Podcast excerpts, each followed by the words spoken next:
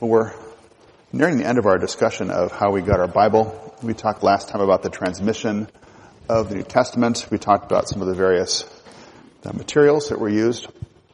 We'll just uh, look at a couple of things by way of review. Here's uh, papyrus.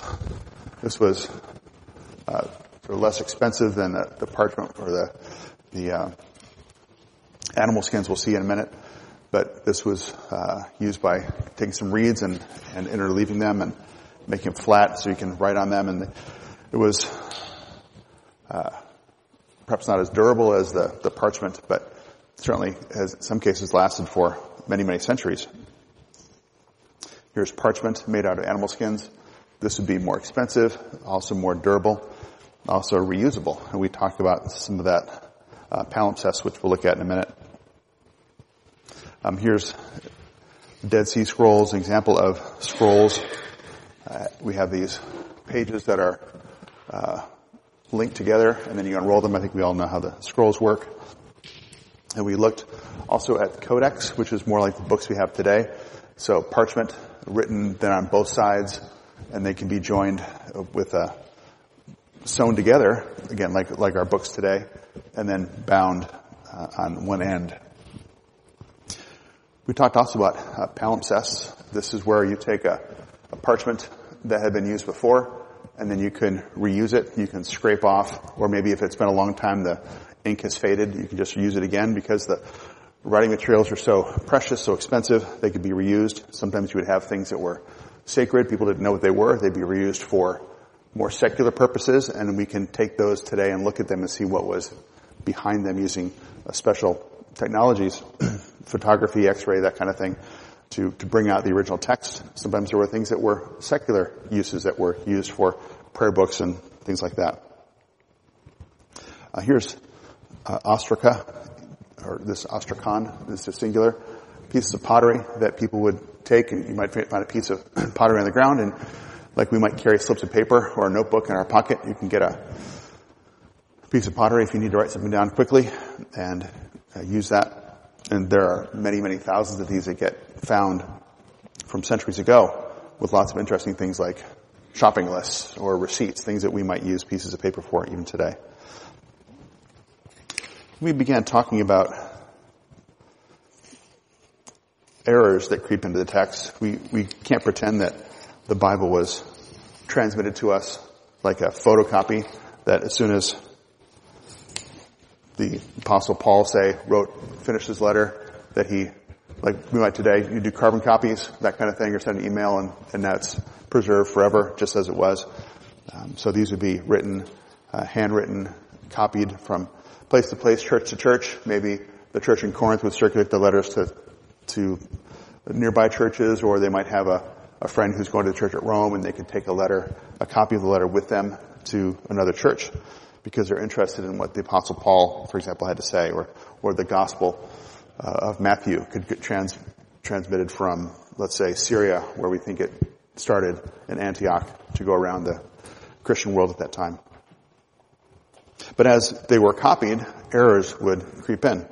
And so we talked about different kinds of errors. We talked about errors of um, mishearing, for example. Sometimes you would have a, a room full of of scribes. So somebody would, would stand up front and read a letter or read a, a, manuscript and people would write that down as they heard it. Sometimes they had a piece of paper or, or a parchment and they would just copy what they see.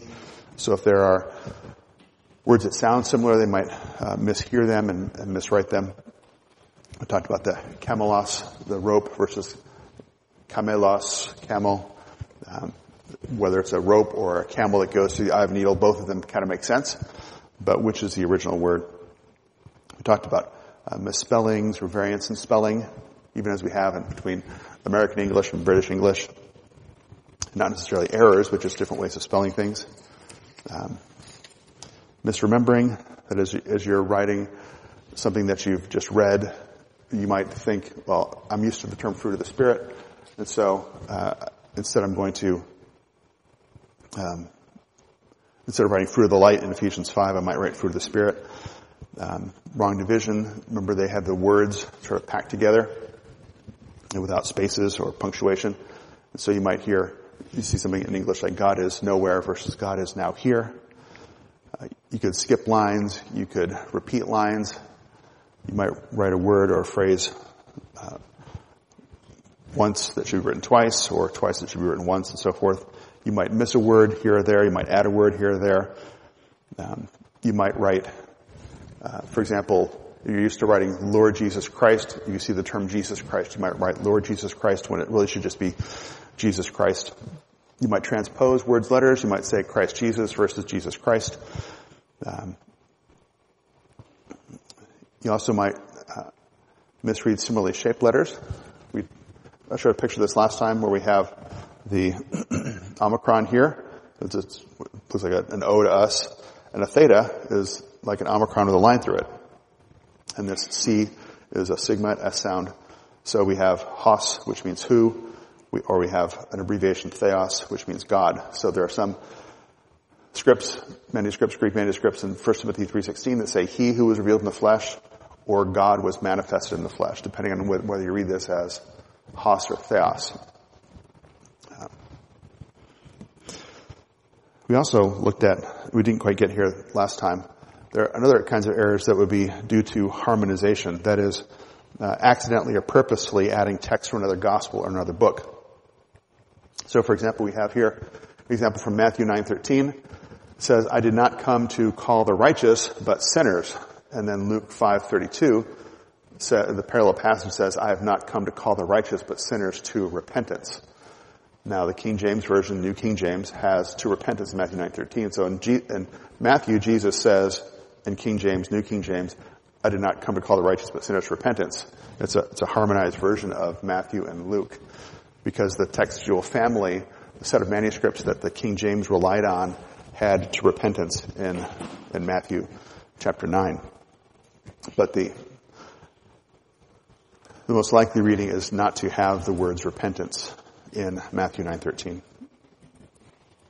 Generally, the practice now is to prefer the non-harmonized version to be the best, especially when earlier manuscripts are not harmonized. So you look at the earliest manuscripts, say these aren't harmonized. Probably what happened later is some scribes decided to harmonize them, and so we will unharmonize them in these cases. There are also issues dealing with different sources um, that is, we have one, if I have one manuscript that says one thing, another manuscript says another, how do I determine which the original reading is? Well, sometimes you just would harmonize them. So for example, we have Luke 24, 53 says the disciples were continually in the temple praising God. Another source says blessing God, and so we have this text now that just says the disciples were continually in the temple praising and blessing God. Not sure if it's praising, not sure if it's blessing, so we'll just put them both in there and hope one of them is right. Um, sometimes there will be correction of supposed errors. We have uh, Origen around uh, the 200 found out that nearly all manuscripts of John 128 refers to refers to Bethany beyond the Jordan. We talked about this years ago when we talked about this verse. So there's in John 128 there's Bethany beyond the Jordan. Well, Origen wasn't aware of any Bethany beyond the Jordan, and he was only a, a couple centuries after this time, and so he altered it to Bethabara. So from Bethany to Bethabara, he knew there was a Bethabara over there, so this must be a mistake. So sometimes you correct things mistakenly, thinking that this is correct. Another one is taking up marginal notes into the text. And so let's, let's say you had a, some of you have your own Bibles where you will write notes in the margin, maybe a, a special thing that strikes you, a quote from a preacher or a thought that you have next to your margin. And it might be in this situation, somebody's writing uh, from one source to another. You you put a, a, note in the margin. Well, what if 200 years later somebody sees that marginal note and they're wondering, was this just a note from the scribe to himself? Uh, a thought he had? Or is this part of the original that he maybe missed? Like we would put a little caret in there to say, this belongs here. I, I forgot to put this in there. And so the scribe can't ask the person, he's been dead for hundreds of years, so is this the original or is it not the original?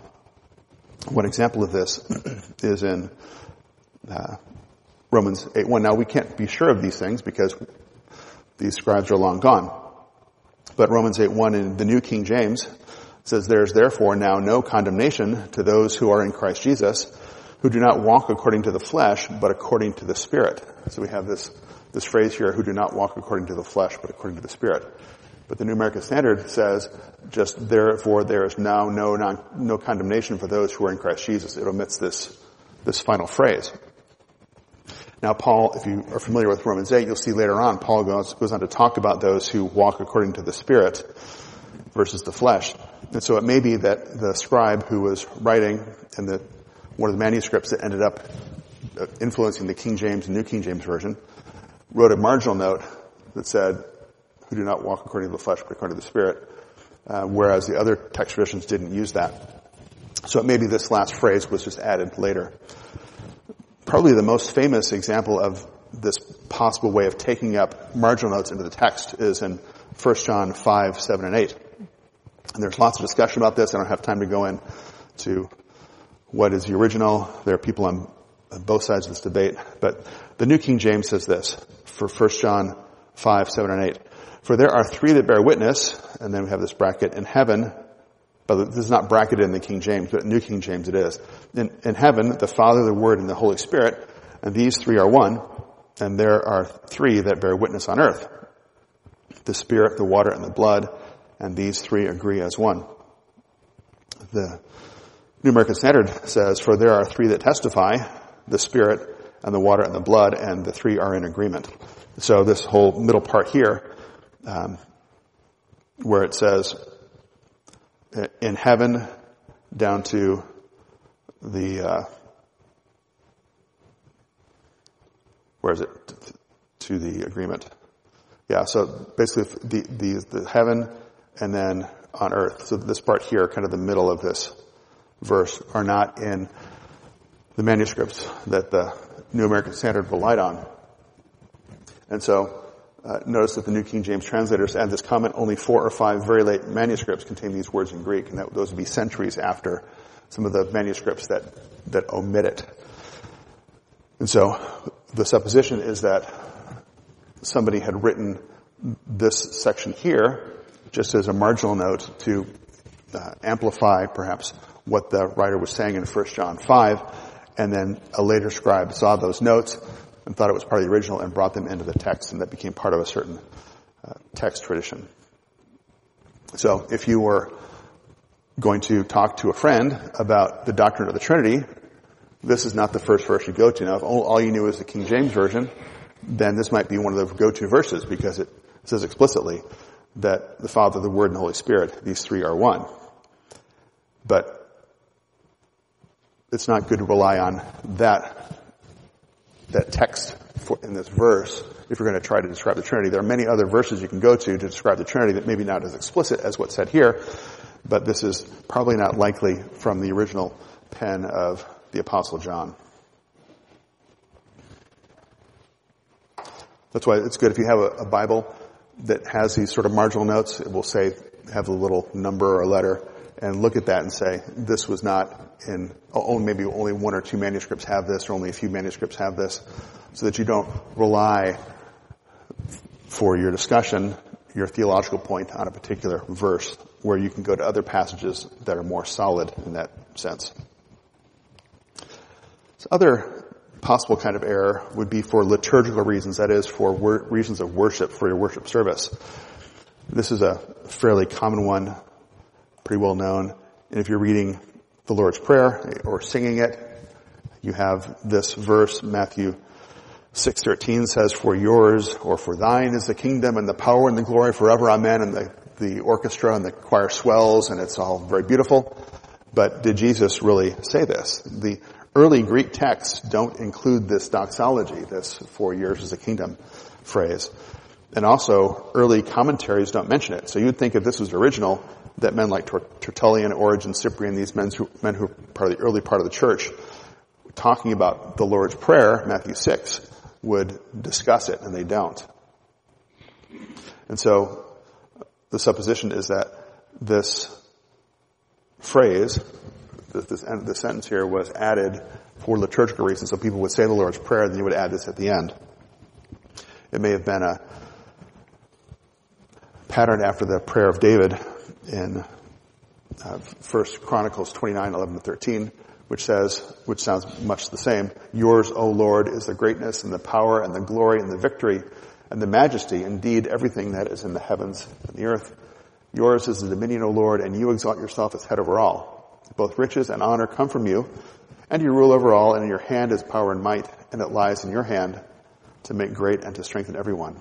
Now therefore, our God, we thank you and praise your glorious name. So the words in Matthew 6:13, "For yours is the kingdom and the power and the glory forever, Amen," are biblical. They're they're good, but as to whether Jesus actually included them in his example of the Lord's prayer, probably not. But doesn't mean every time you're singing that that hymn in church that you just need to stop. You can still sing those words. That's okay if you're singing them in the in, in the, the hymn book. Now, there's probably more we can go to, but let's stop there for now. Let's ask ourselves, how do we handle such variance? How do scholars handle variance? I don't handle variance so much myself. Let the scholars who know what they're talking about do this. Well, one is to carefully examine different Greek manuscripts, especially the earlier ones. So we've tried to find the so old manuscripts, a variety of manuscripts, and compare, contrast them. Another useful thing is to look at early translations. Syriac we've talked about before. It's related to uh, Aramaic. It's related to, to Hebrew. And so there are early translations into Syriac to, to Latin, many other languages. And so what did the other Christians, as they translated the scriptures from Greek into other languages, what manuscripts are they looking at? And if there are phrases that are omitted in these translations, it may well be that they are not originally in the Greek either. We can also look at quotations for, from early church fathers. As I mentioned before in Matthew 6:13, the early church fathers, when they are referring to this passage in the Gospels, say, or, or Paul's letters, are they using that term as well? Or you might say, did the early church fathers who were trying to support the Trinity, were they using that variant reading in 1 John 5? Were they using that as part of their, their argument? If not, that indicates that probably they, they didn't, weren't even aware of it. And then another uh, possibility is to look for citations in lectionaries. Those are church service books. Um, or, and, and other writings. How are they going to uh, take portions of the scriptures of those writings and, and use them themselves? When they copy them, are they in them as well? Now, some critics like to throw out statements like there are many thousands of variants in New Testament manuscripts. And that's true, but it's misleading. The vast majority of them can be handled very simply. And there are a few, very few that cause much trouble, and none of the discrepancies bring into doubt any central doctrine of Christianity. So, for example, we, if we say that probably 1 John 5, that, that, that that place that says Father, Son, and Spirit are one, if we say that's not part of the original, it doesn't mean that we now have lost the Trinity. If we say that in 1 Timothy that it doesn't say actually God, but it says who, it doesn't mean that we lose the deity of Christ. There's lots of verses about the deity of Christ. And so we don't need to worry that there's, there's one uh, text that if we pull it out, the whole, uh, the whole scripture will unravel because of that, that one verse or that, that handful of verses. Now there are some sections that are uncertain. The longest ones, as you might know, are end of John 7, beginning of John 8, the woman caught in adultery. That's bracketed in many Bibles. Uh, I won't go into the, the, details behind that. We talked about that when we looked at John 7 and 8 some months or years ago. But the question is, is that original? Is that a true story? It may have been true, but not in the original of John. Um, also, the longer ending of Mark. If you look at Mark, this is kind of interesting. How how is it that Mark actually ends? So, if you're looking at Mark 16, you're reading along and you get to Mark 16 verse 8, it says, They went out and fled from the tomb, for trembling and astonishment had gripped them, and they said nothing to anyone, for they were afraid. Now that's the end of the, the certain text tradition of Mark, which is rather an abrupt ending. You don't have uh, the Great Commission and other kinds of things. And so there are a couple of main traditions that have other endings of Mark. There's so-called long endings, short ending, there's variants in all of these things. Um, and so in my Bible I have uh, verse 9 down to verse 20, and there, it's all in brackets, and it has a note that says later manuscripts add verses 9 to 20. And then after that, there's another section that is in italics and in brackets. It's just another verse or two. It says, the, the, the, note says, a few late manuscripts and versions contain this paragraph, usually after verse 8. A few have it at the end of chapter, at the end of the chapter. So, in any case, we have these uncertain manuscript evidences that the, these verses 9 to 20 are part of Mark, or maybe this other section is part of Mark that kind of floats around. Again, there are lots of variants. Something that maybe the original of Mark was lost, that get to verse 8 of chapter 16, and there was a, a last page where Mark had his his final words, and that got lost, and so somebody added something else later. Uh, the point is, we can't be exactly 100% certain as to where Mark ends. And maybe Mark ended at verse 8 for dramatic purposes. We can't say. We can't get in his mind now. So we just do the best we can, try to understand what the, the text uh, say, what these textual variants say.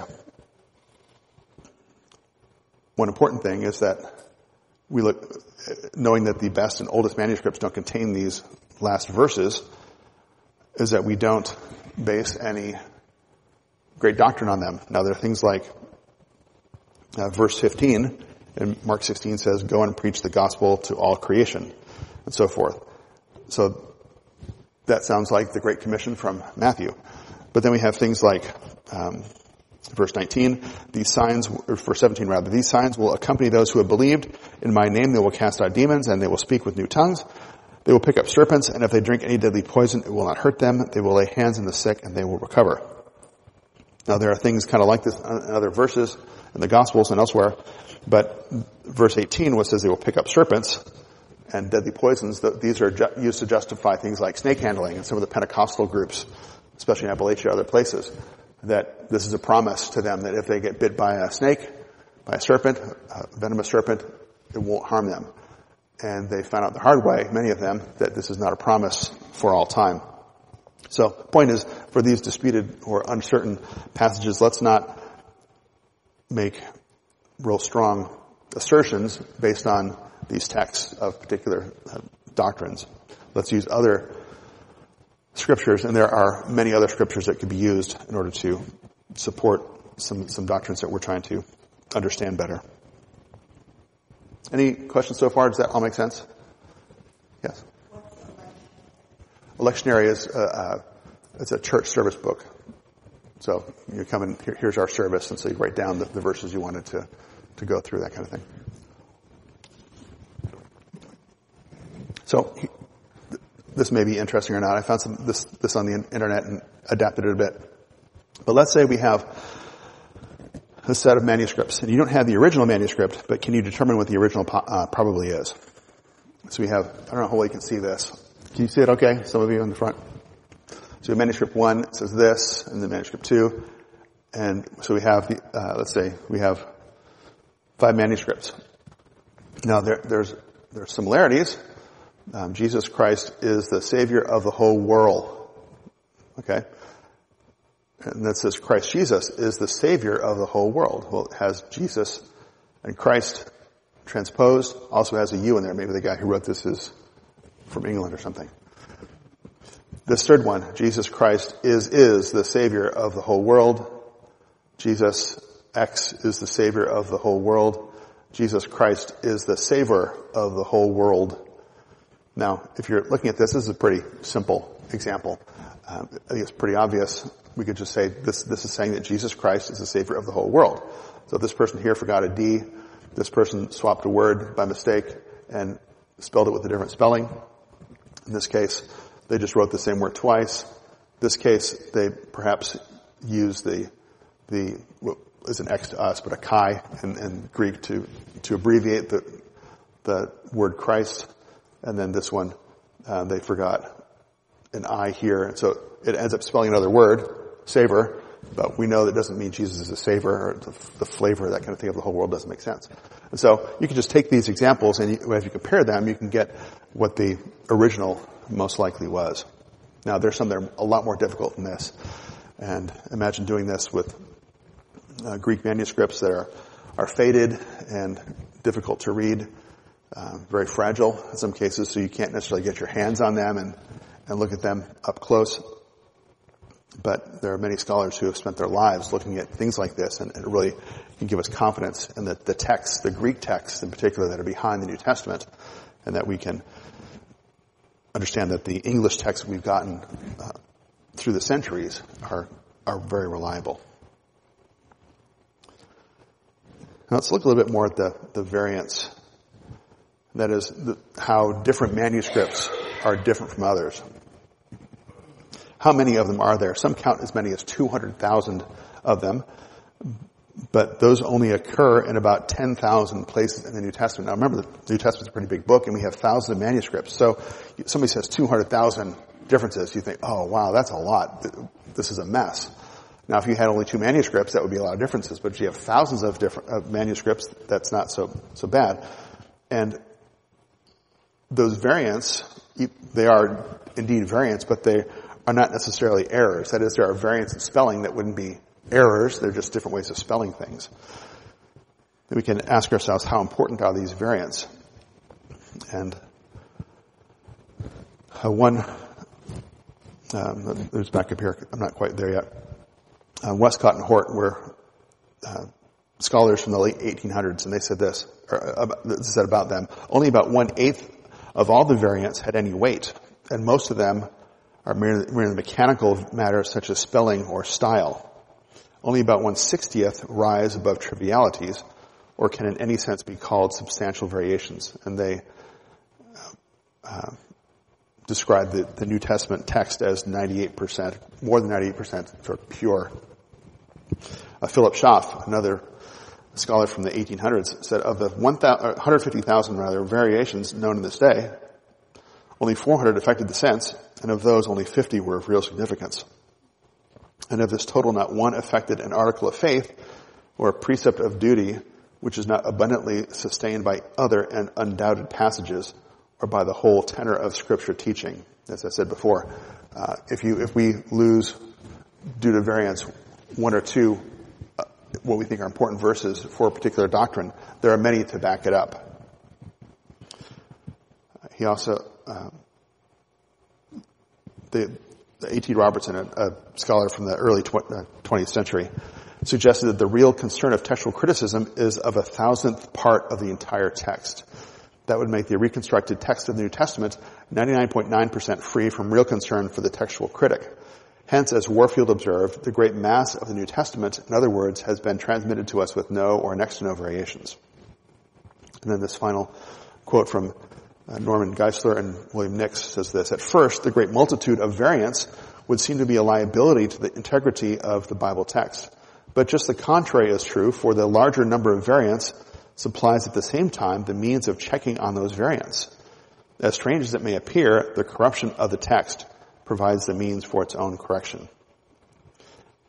Again, as time goes on, we have many, many manuscripts. We can check the variants with each other and say this is probably the right path through this. Or at least, if you don't know for sure, you can make a note, like your Bible may have a note. Some manuscripts say this, some say that. And so we can be aware of as Christians in the 21st century that there's some discussion, some dispute as to what the proper uh, reading of this text is, but at least we know it and can, and can, can be uh, have that awareness as we're making our own interpretational decisions. Now, as I mentioned before, there are, are thousands of copies of portions of the New Testament in Greek. There are more than 10,000 copies of the Latin Vulgate plus many other early translations. So again, we could take the, the Latin Vulgate transmitted through the centuries, especially by the Roman Catholic Church, take the Syriac, take other things from either further away, either further linguistically, further geographically. And as we compare the different languages, we can say, well, this, this parallels exactly what the Greek is here. This maybe uh, has some variations. This has some additions. This has some changes. And so, again, as we compare those things, we, not meaning me, but we meaning the, the scholarly community who's interested in discovering the, the true text of the New Testament can be confident in the, the readings that we have today. The Geisler Nix continue, they say this, that the New Testament then is not only survived in more manuscripts than any other book from antiquity, but it has survived in purer form than any other great book. Oh, sorry. There it is. Now, just a point of interest, hopefully, to you. I uh, want to talk about some just early uh, scraps. There, again, there are thousands of these. We don't have time to go through hardly any of them, but I just wanted to show them, hopefully it's of interest to you. But first, let me mention a couple of writing types. There's uncial.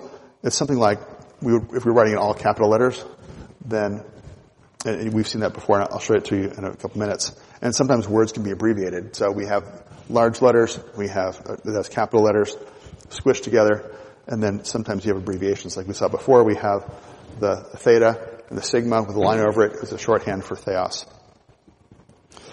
There's also a, a writing type called minuscule, and this is something like cursive that's, that's used later, say the 9th, the 15th centuries. Minuscule, and we'll see an example of that as well. So uncial, the all caps, minuscule is more like cursive, like we might see today.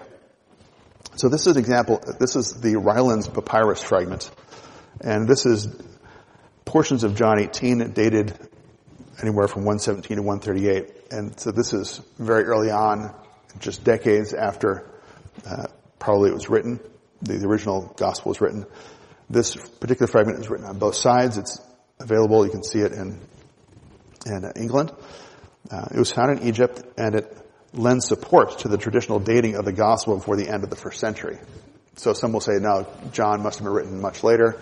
Well, the fact that we have this this fragment in Egypt of the Gospel of John, John 18, within a couple decades, indicates probably it was written earlier uh, elsewhere. Here's Codex Sinaiticus, and I mentioned this last time. This was written around the middle of the 300s. This picture, and I can't read any of it. This is a, uh, the end of the Gospel of John. And then I also have a example here. This is a close-up of John 20. It's probably a lot clearer you actually go online and they've they've scanned all of Codex Sinaiticus. And it's, it's really can, I find it fascinating, and, and, even if I can't really, I can maybe sound out some stuff, but where the word breaks, I, I don't know. But it shows here's what it is, and here here's the Greek, and here's an English translation, so you can follow along with what's going on. So you have here, here's the main column. Let me, let me go back here. So you can see it's written in four columns, at least in this portion. This is a close-up of one column. This is more in color. But you can see here that uh, it's, it's pretty, uh, very carefully well written. Uh, no lines or anything like we need today to write stuff. But you can see things like this. Here's this uh, word "kai," usually "and," kind of written, sort of snuck in here. Um, some other things that go off the end. Uh, there's some notes here, and that that are connected here. So this refers to something here. Some other thing here. This uh, little tilde looking thing uh, refers to something in here and it's some other writing. So this is all Greek. You see how it's capital letters all squished together, trying to uh, use the space. But then there are other hands. We talked about this last time. I think three or four different particular handwriting styles in here. And so scholars can look at this and say this, this is uh, Codex Sinaiticus as it was originally written. And then over the years, they might have some other hands write marginal notes, whether it be a description of something that was already written or maybe an omission. They, they had another text and they wrote this in a margin to indicate that there might have been a, a mistake in Codex Sinaiticus. I want to read you a fairly long story. I, find it fascinating. I told you last time that there's a story behind how Codex Sinaiticus was discovered in modern times. And let me just read this quote to you. This is from John Paterson Smyth, who's writing in 1899. And he says this The story of its discovery about 50 years ago is full of interest. It is called the Sinaitic manuscript from the place where it was found by the great German scholar Dr. Tischendorf. His whole life was given up to the discovery and study of ancient manuscripts of the Bible, and he traveled all over the East searching every old library he could get into for the purpose. But it was quite unexpectedly in St. Catherine's convent at the foot of Mount Sinai that he discovered this, the pearl of all his researches, as he calls it. In visiting the library of the convent in the month of May 1844, he perceived in the middle of the great hall a basket full of old parchments. And the librarian told him that the two heaps of similar old documents had already been used for the fires. It's so hard to think of. They actually have these old manuscripts, they're burning them for, for warmth. What was his surprise to find in the basket a number of sheets of a copy of the Septuagint, Greek Old Testament, the most ancient looking manuscript that he had ever seen. The authorities of the convent allowed him to take away about 40 sheets as they were only intended for the fire, but he displayed so much satisfaction with his gift that the suspicion of the monks was aroused as to the value of the manuscript, and they refused to give him any more. He returned to Germany, and with his precious sheets made a great sensation in the literary world, but he took very good care not to, to tell where he got them, as he still had hopes of securing the remainder, and he soon had reason to congratulate himself on his caution, for the English government at once sent out a scholar to help buy up any valuable Greek manuscripts as he could lay hands on, and poor Dr. Tischendorf was very uneasy that lest the Englishman should stumble upon the old basket on Mount Sinai. You may judge of his relief when he saw the Englishman's report soon after, telling of his failure, for, said he, after the visit of such a critic as Dr. Tischendorf, I could not, of course, expect any success. The doctor seems quite happy or to enjoy this telling of the part of the story. He tried next, by means of an influential friend at the court of Egypt, to procure the rest of the manuscript without success. The monks of the convent, wrote his friend, have since your departure learned the value of the parchments, and now they will not part with them at any price. So he paid another visit to Mount Sinai, but could only find one sheet containing 11 lines of the book of Genesis, which showed him that the manuscript originally contained the entire Old Testament. To shorten the story, I must pass over 15 years, during which time he had enlisted the sympathy of the Emperor of Russia, and in 1859 we find him again at the convent with a commission from the Emperor himself. However, he found very little of any value and had made his arrangements to leave without accomplishing his mission, when a quite unexpected event brought about all that he had wished for. The very evening before he was to leave, he was walking in the grounds with the steward of the convent, and as he returned, the monk asked him into a cell to take some refreshment. Scarcely had they entered the cell, when resuming his former conversation, the monk said, I too have read a copy of that Septuagint. Again, that's a Greek Old Testament. And so saying, he took down a bulky bundle wrapped in red cloth and laid it on the table. Tischendorf opened the parcel and to his great surprise found not only those very fragments that he had seen 15 years before, but also other parts of the Old Testament, the New Testament complete, and some of the apocryphal books. Full of joy, which this time he had the self-content to conceal, he asked in a careless way for permission to look over it in his bedroom. And there by myself, he says, I gave way to my transports of joy. I knew that I held in my hand one of the most precious biblical treasures in existence, a document whose age and importance exceeded that of any I had ever seen after 20 years study of the subject. At length, through the emperor's influence, he succeeded in obtaining the precious manuscript, which is now stored up in the Library of St. Petersburg, the greatest treasure which the Eastern Church possesses. Now, much of it's in England now, but the point is here that this was a, a nearly horrific thing that th- these manuscripts from the, about 340, 350 were, um, were being burned. It, you might remember that Codex Sinaiticus has the entire New Testament with, with a few uh, exceptions and about half of the Old Testament in Greek. And it may be that those other ones were just burned for fire, uh, for warmth. And so this man Tischendorf, through, through God's providence and his persistence and even some, some sneaky behavior, managed to get a hold of this and preserve it now for us for all time. So we can be grateful for God's providence and who knows how many other manuscripts might be out there even now, like the Dead Sea Scrolls found just in the 1940s and others that, that could be still discovered. As I said before, the Codex Sinaiticus contains over half the Old Testament and all of the New with the exception of Mark 16, 19, 20. There's that, that disputed end of Mark I mentioned and John 7, 53 to 811, which is the woman caught in adultery. So those two big portions, uh, the biggest portions of the New Testament that are in dispute, were not in Codex Sinaiticus. So hopefully you find that an interesting story about how God preserved His Word through the centuries, through this, through this man in particular. Uh, oh, it's a, it's a book called How We Got Our Bible, a man named John Paterson Smyth. I can, I can show it to you later. It's on the internet, but, um, just, and we could do this all day, but just a couple examples. This is Codex Harleianus. Uh, this is 11th century, the first page of Matthew. This, this codex, remember it's a, a book, has the four gospels with special ornamentation at the beginning of each gospel. And here's the first page of Matthew. See this nice uh, picture here, uh, ornamentation at the beginning of, of Matthew.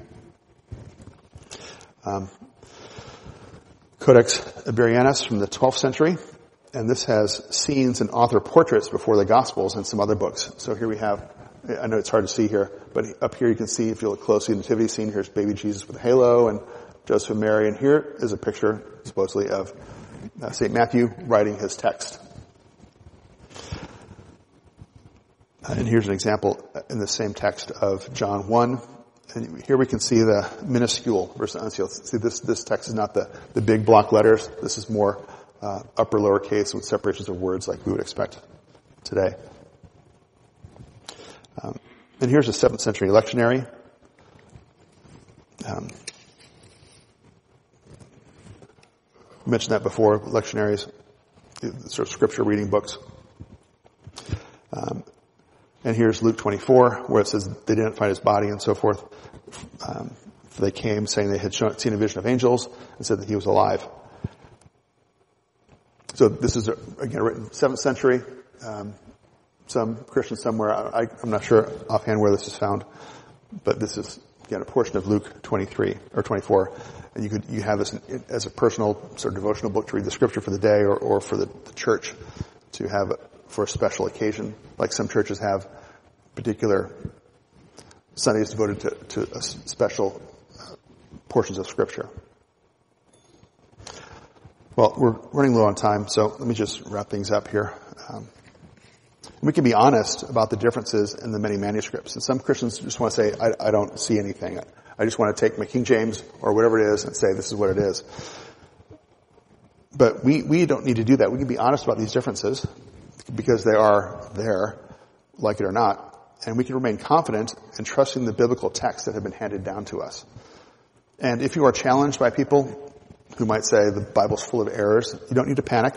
And don't be afraid to say you don't know the answer. The chances are that the answer is available somewhere.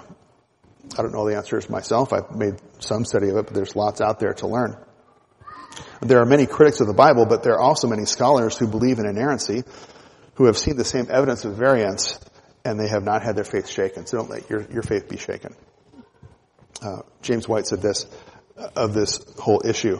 It's like we have a 1,000 piece puzzle, but we don't have 10 missing pieces. We sort of have 10 extra pieces.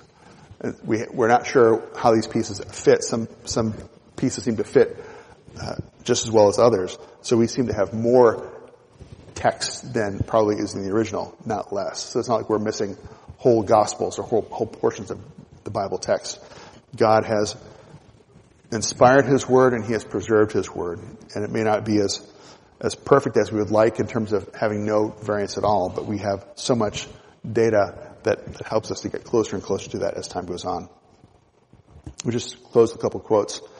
This is Sir Frederick Kenyon, who was a scholar of ancient languages in the 18, 1900s. He said this, the Christian can take the whole Bible in his hand and say without fear or hesitation that he holds it in it the true word of God, handed down without essential loss from generation to generation throughout the centuries. The number of manuscripts of the New Testament, of early translations from it, and of quotations from it in the oldest writers of the church is so large that it is practically certain that the true reading of every doubtful passage is preserved in some one or other of these ancient authorities. This could be said of no other ancient book in the world.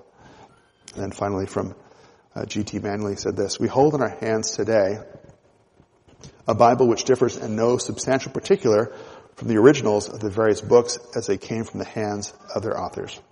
So we can be confident that God has preserved His Word. Any final brief questions? All right, let's close in prayer. Father, we do thank you that you preserved your word for us. Thank you for the men and women who have spent their lives looking for these manuscripts, comparing them, uh, painstaking work, uh, difficult work. They've done it not even necessarily for your glory, and that you have used men and women, both um, saints and sinners, those who, who care about your word and those who, who don't care uh, about you very much, who don't follow Christ. But we thank you for this, this labor that we can benefit from in our own day and help us to love your word even more, to study it more closely and have greater confidence in it.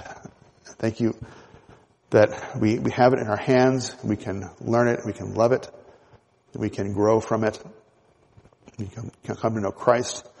We pray that you would work in our hearts today to come to know Him better. We ask in His name. Amen.